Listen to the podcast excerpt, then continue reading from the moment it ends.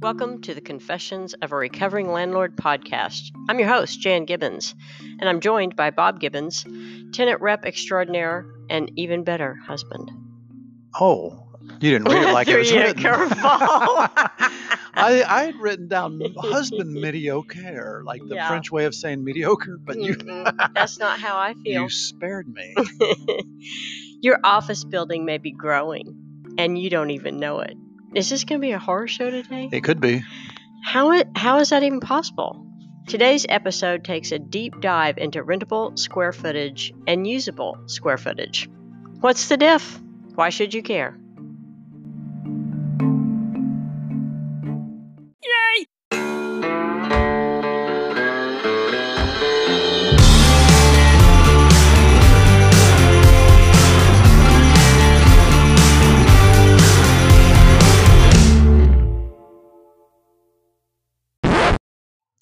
Building grow?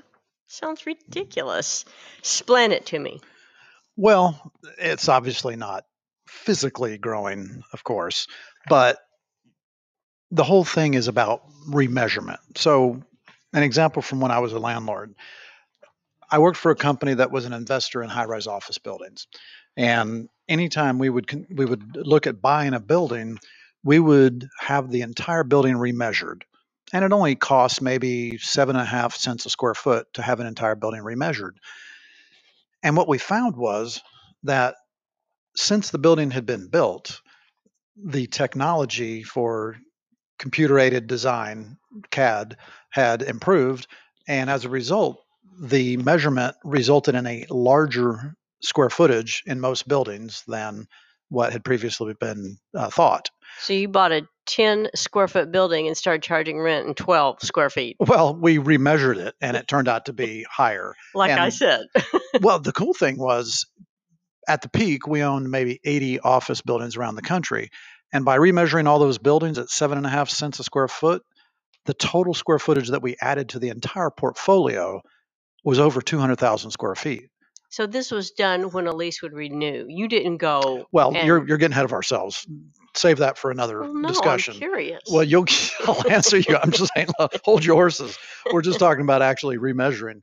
So the whole point of this was that the company remeasured those buildings they were buying, and as a result, ended up with 200,000 square feet more than they quote bought, and that was like buying a whole building at seven and a half cents a square foot. okay, so who decides how to measure the said building? Well, yeah, and that's a good question. I mean, who decides if it's going to be remeasured is obviously the owner of the building, but who decides the standards by which it gets remeasured or measured in the first place is an organization called BOMA, Building Owners and Managers Association. So that association has created the uh, the standards for uniformly measuring buildings. Uh, so that you can compare one building against the other with greater accuracy. Okay, so BOMA is statewide, nationwide, worldwide. International. Okay, So BOMA is uh, an, org- an international organization, and they have chapters throughout the country. I used to be on the board of BOMA when we lived in Austin, and uh, so anyway, I'm not a member of that anymore. But bottom line is that um, landlords are not required to comply with BOMA standards because there's no enforcement. They can they can agree to use whatever form of measurement they want, but um, you know if they're going to use a standard form that people can rely on and have confidence in, then they're going to use BOMA because there's no other standard that I know of. Now, an example of why a landlord would not stick with the BOMA standard would be if something turns out to be a little bit too off um, what people would consider to be normal. Normal. So, for example, again, back when I was with my last company, one of the buildings we had in Dallas was up on the North Dallas Tollway, far north. And after we did the remeasurement, we realized that the quote add-on factor, which is you know the difference between usable and rentable square footage, was way too high. It was over 25% at a time when the standard was about 15%. So we didn't feel like we could realistically market the building using a 25, 26% add on factor. So we arbitrarily said, no, nah, we're going to assume it's going to be 15%, even though we're not going to be able to charge as much because we're not going to pass through as much square footage as we otherwise would have. We felt like we couldn't do any more than that, or we just wouldn't be able to to really get people to agree to to lease in our building. Okay, back up just a second. You use two terms rentable square footage and usable square footage. Definitions, please. Well, in the simplest terms, usable is basically the space that a tenant gets to use exclusively. Nobody else is going to be in there. So if you walk from in an office building, you walk from the common corridor on a floor, let's say you're on the eighth floor, and you walk from the elevator lobby to the common corridor and then walk through the door into somebody's space. As soon as you walk through that door, you are now in that tenant's space that they get to use exclusively, and therefore it's considered uh, uh, usable space. That's where they can actually put their desks, files, conference rooms, employees. Common space, however, is space that is used by all tenants. So the aforesaid corridor, uh, elevator lobby, the restrooms, break room, break cafeteria. room, all that kind of stuff. So all that common space is uh, considered something that's used by all the tenants. And so if you um, add the tenant's share of the common space to the usable space, those two things combined create the rentable space. Which is what they charge the rent on. Amen, is the sister. RSF. Okay. That's right. So if a tenant takes a tape measure and physically goes room to room and measures each of them, that'll add up to the usable square footage. Eh, if it were only so easy. Um, I wish it was. Part of the It's real estate. It can't be. part of the reason is because um, the BOMA ma- measurement standards have you measuring to the center point of the demising wall. Demising wall simply being the wall that separates one tenant from an, the other. So if you have to measure to the center point of the wall, you obviously can't get a tape measure to that center point. Uh, and even to complicate things further, if it's an exterior wall, meaning the wall on one side goes to the outside of the building, then you actually measure to the outside uh, surface of that wall instead of the center point. And uh, and then there's there's a lot of other nuances that I'm not going to go into here. But bottom line, there is no way to take a tape measure and get to the exact same number that an architect will get to using CAD. You can get Um, into the neighborhood, just You not can get in the neighborhood, yeah. So I mean, if, if somebody goes and does that measurement and they come up and they've added the common area, got to remember, if they're just doing it on usable, that's one thing. But if they're comparing the landlord's estimate of usable to what they came up with their usable, and the difference is like five percent or six percent, whatever, no big deal. But if that difference is more than ten percent, well, now you might want to do a little more investigation, get an architect involved, something like that, so that you can get um, get some greater confidence in the number. Okay, so flesh out that common area thing a bit more. I know you talked about the restroom and the break room, but I mean, get specific. What all is included in that? Well, and and I'll, I'll mention several things, but again, it's things that are shared by all tenants. So all tenants must have access to these things or, or use of these things for it to be considered common areas. So things like the restrooms, the lobbies, the corridors, all those things make a lot of sense. Uh, but there are things that the tenants can't get to that also are included. Things like the electrical room, the air conditioning mechanical room, uh, the telecommunications closet, the janitor's closet. They don't have a key that'll get them into that space, but it's still considered common area because the janitor that serves all the tenants is using that janitor's closet. The HVAC room that supplies air to the entire building is being used in common by everybody. Okay, so in an effort to be more competitive as uh, landlords need to get, I've seen a lot of amenities in buildings like fitness centers, conference rooms, tenant lounges, bars. I mean, there's a lot of stuff they're trying to add to make their building more desirable. Is that all considered common area as well? Possibly, but not always. There's not a standard on that necessarily. The one thing I can say is that, you know, because landlords are having to get very creative with their amenities package to be competitive in the market, they're adding all kinds of things. You mentioned a lot of them, fitness centers, et cetera, but they're also they're also adding things like rooftop terraces and tenant lounges, I'm sorry, bicycle storage, even wine lockers of all things. So they're having to get a lot more competitive. So to answer your question about, you know, is that considered common? is, and really the the question is, does that end up getting included in the rentable square footage? Because obviously, as we discussed, if you add your share of the common area to the usable, that creates your rentable. So that could be included, and where that gets included is, let's say there's a a, um, a tenant lounge, and everybody has access to that tenant lounge for free, then realistically, yeah, that probably should be included in the common area if there is a uh, bicycle storage, same thing. But if there's a fitness center and the fitness center is not free to everybody, you actually have to pay to use it. Now it's no longer common because not everybody's going to pay to use it. So if it's free to everybody, sure, that could be considered part of the common area. Is there ever an instance like where rentable and usable square footage would be the same number? Uh, yes, absolutely. Uh, typically, that's going to be found in a single tenant building. So if you have a, um, let's say, a flex building that's 20,000 square feet and you're the only tenant in that building, well, there are by definition then no common areas, right? Or you could argue that you have the usable square footage plus you get 100% of the common area. Therefore, the rentable and the usable are the same thing because you're using all of those yourself and nobody else has any use of it. So that could be the case. If you have a high rise office building that's multi tenant, no, because there's always going to be common area. As soon as you have more than one tenant, it's then going to be common area, and therefore uh, those two numbers are not going to be the same. So, would it be accurate to say that, say, 5,000 square feet in a single tenant building is better than 5,000 square feet in a multi tenant building because it doesn't necessarily have the common area factor? Possibly, but not necessarily. Um, people that lease single tenant buildings and flex buildings love to say, hey, you're saving a lot of money because there's no add on factor here. Well, that's true. However, there's still things that would be considered common area if it was a multi tenant building. You still have a janitor closet in many cases. You still have restrooms. You still have an air conditioning um, mechanical room.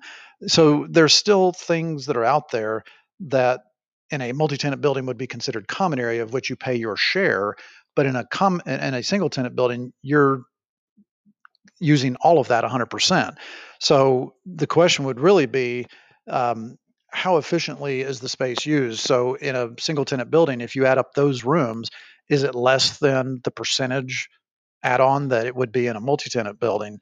Um, you know you have to look at that space by space but realistically the decision of you know like a flex building versus an office building is typically not about how much is the add-on factor. It's usually more a function of you know how are you going to use the space? What location is it that you need to be in? What kind of an image are you trying to um, to have for your company? So it's it's usually not about square footage manage uh, measurement and how it's allocated so more like, does this building make me look fat? or that, that's not. Okay. Does this building make my butt look fat? Never thought about that one. Okay, so once a landlord has actually gone out and remeasured a building, can they just change the square footage on the lease unilaterally? We kind of referenced that earlier. Uh, possibly. It depends on how the lease is written. So some leases are written with the BOMA standard uh, stated in the, the lease and it gives, therefore, either party in some cases the ability to then go challenge that. And, you know, you could be two or three years into the lease and somebody says, Hey, I don't know that this is really measured according to that standard. So they hire an architect and go out and have it remeasured. And then they argue, Hey, I want to, I want a refund or I want to be able to charge you more if the number is different. Um, that doesn't happen much, but um, sometimes it will. Most of the time, if a landlord uh, has remeasured a building and they realize that it, well, let me back up a little bit. If they remeasure the building and the building is smaller than what they thought, you'll never hear about it. Right. They're not going to say a word. But if it's bigger than what they thought, then of course they're going to try and capture that additional square footage and therefore the additional value that comes with that. You know, when I was in my last company and we we did this, we would not go to tenants in the middle of their lease term and say, "Hey, we thought your space was 10,000 square feet. It's actually going to be 11,000. You got to start paying an extra thousand square feet worth of rent." We never did that. What we would do is we would wait until that tenant needed to expand or renew. their lease, extend their lease, and that's when we would try to get the Slip square it in footage. when they're not looking. No, no, no. They're looking. We fully disclosed it. There was never any uh, chicanery or, or um, deception. We totally um, showed it to them. And and sometimes we had clients that would say, tenants that would say, "Well, uh, it's the same amount of space. I'm not going to pay more for that. I'm going to pay the same based on the same square footage." And so in that case, what we would often do is we would say, "All right, so let's calculate the rent as if it were 10,000 square feet." but we're going to go ahead and document in the lease that it's actually 11,000 square feet. So we change the square footage, even though it makes the square foot per, you know, the price per square foot, the rent per square foot look less. We go ahead and do that because then that sets it up for the next time. Okay, so how does a tenant protect themselves from this? Well, there's a few ways. Uh, the most important way is to hire a tenant rep to help them through this situation. Insert Riata Commercial Realty ad here. but you got to write the lease in the correct way. And so the first thing I would say is don't have a BOMA standard in the lease. And don't even give either party the ability to re-measure the space in the middle of the lease term. You instead stipulate what the parties agree the square footage is going to be. So the bottom line is you need to get comfortable with the size of the space before you sign the lease. Don't go into the lease thinking, hey, we'll just remeasure it later. Uh, in fact, this becomes a problem on new buildings. So sometimes if you're on a new a leasing space in a new building that hasn't been built out before, and let's say it's a 100,000 square foot building, you're going to go in and take 32,000 square feet, you think. Well, that size is subject to change based on the final measurement of the space. So you think you're you're going to lease 32,000 square feet, but it actually turns out to be 32,700. And I've actually seen this happen with small tenants where they thought they were leasing, let's say, 1,500, 2,000 square feet. It actually turns out to be 2,500 square feet. Well, that doesn't seem like a huge thing, but if you thought you were leasing 2,000 square feet and you end up at 2,500, well, that's a whole, I mean, that's 25% more space, which means 25% more rent. So, bottom line is stipulate the rent. Uh, I mean, the, the square footage and therefore the rent, and don't sign a lease that gives anybody the right to change the square footage in the middle of the term. And if you do, if the if the landlord insists that you have to have the they have to have the ability to remeasure and change the square footage, then put a clause in there that says, fine, you can remeasure it, you can call it any square footage you want in the world. It's not going to change the economics of my deal. You can't change the rental rate, you can't change my operating expense share, anything like that. So, when a tenant is actually evaluating buildings, all the places they might place their business, should they be more concerned with rentable square footage or usable square footage? Good question. I would say, once again, your favorite answer is it depends. and it depends on what's most important to them. So, you know, if they're um, if they're really concerned about amenities, image, or cost, you know, they can't necessarily look at one of those two things so I mean we're we're going to evaluate the the proposals for our clients both on rentable square footage and usable square footage. So we're we're going to tell them, you know, this building is thirty dollars a square foot, and that building is thirty one, and the next building is thirty two, and the next one's twenty nine, and we're going to convert that to a cost per usable square foot as well.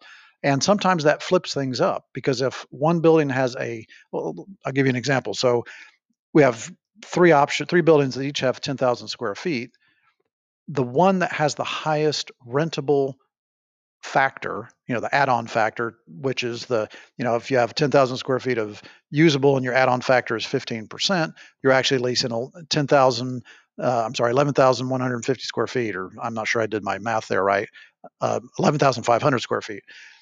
Well, if the percent times ten thousand, exactly, carry the nine. but the bottom line is that the higher the add-on factor, the more the cost per usable square feet is going to be affected. And so we will look at the cost per usable square feet, which is may tell you which is the most expensive for the space you actually get to use. However, if that building that has the highest add-on factor also has the amenities that you want with a tenant lounge and everything else, well, that may be fine. You know, you may be willing to uh, to pay for that. It's if you have identical buildings, basically with identical, um, and I say identical, equally classed buildings they're the right class, the right location, the right amenity package, you're indifferent to the two buildings as to which one you end up in.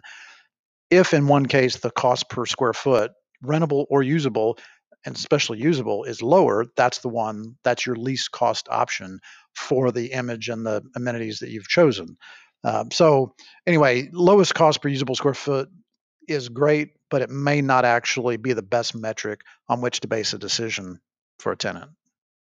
Got to weigh all the options. Always got to weigh the options and compare the buildings. I'll tell you this I I'm hard pressed to remember a single situation in the last 36 years of my career where the lowest cost per square foot was the decision point or the metric that actually got the deal because no two buildings are the same there's always something the access the, the the image the amenities the the ownership i mean there's all kinds of things Location. that are different and uh, and so you're not going to be able to get um, cost per square foot as being the final decision point We'd like to thank our listeners for joining us on the Confessions of a Recovering Landlord podcast. At Riata Commercial Realty, we exclusively serve companies that lease or purchase office space. we never represent them dang landlords You can find us at texastenantrep.com or give us a call 972 667 0028. Hey, you know what? That is Texas Tenant Rep, R-E-P is in Paul.com.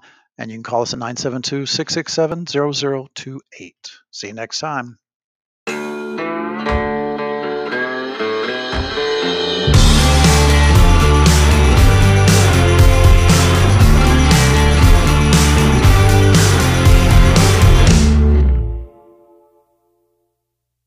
Oh, thank you.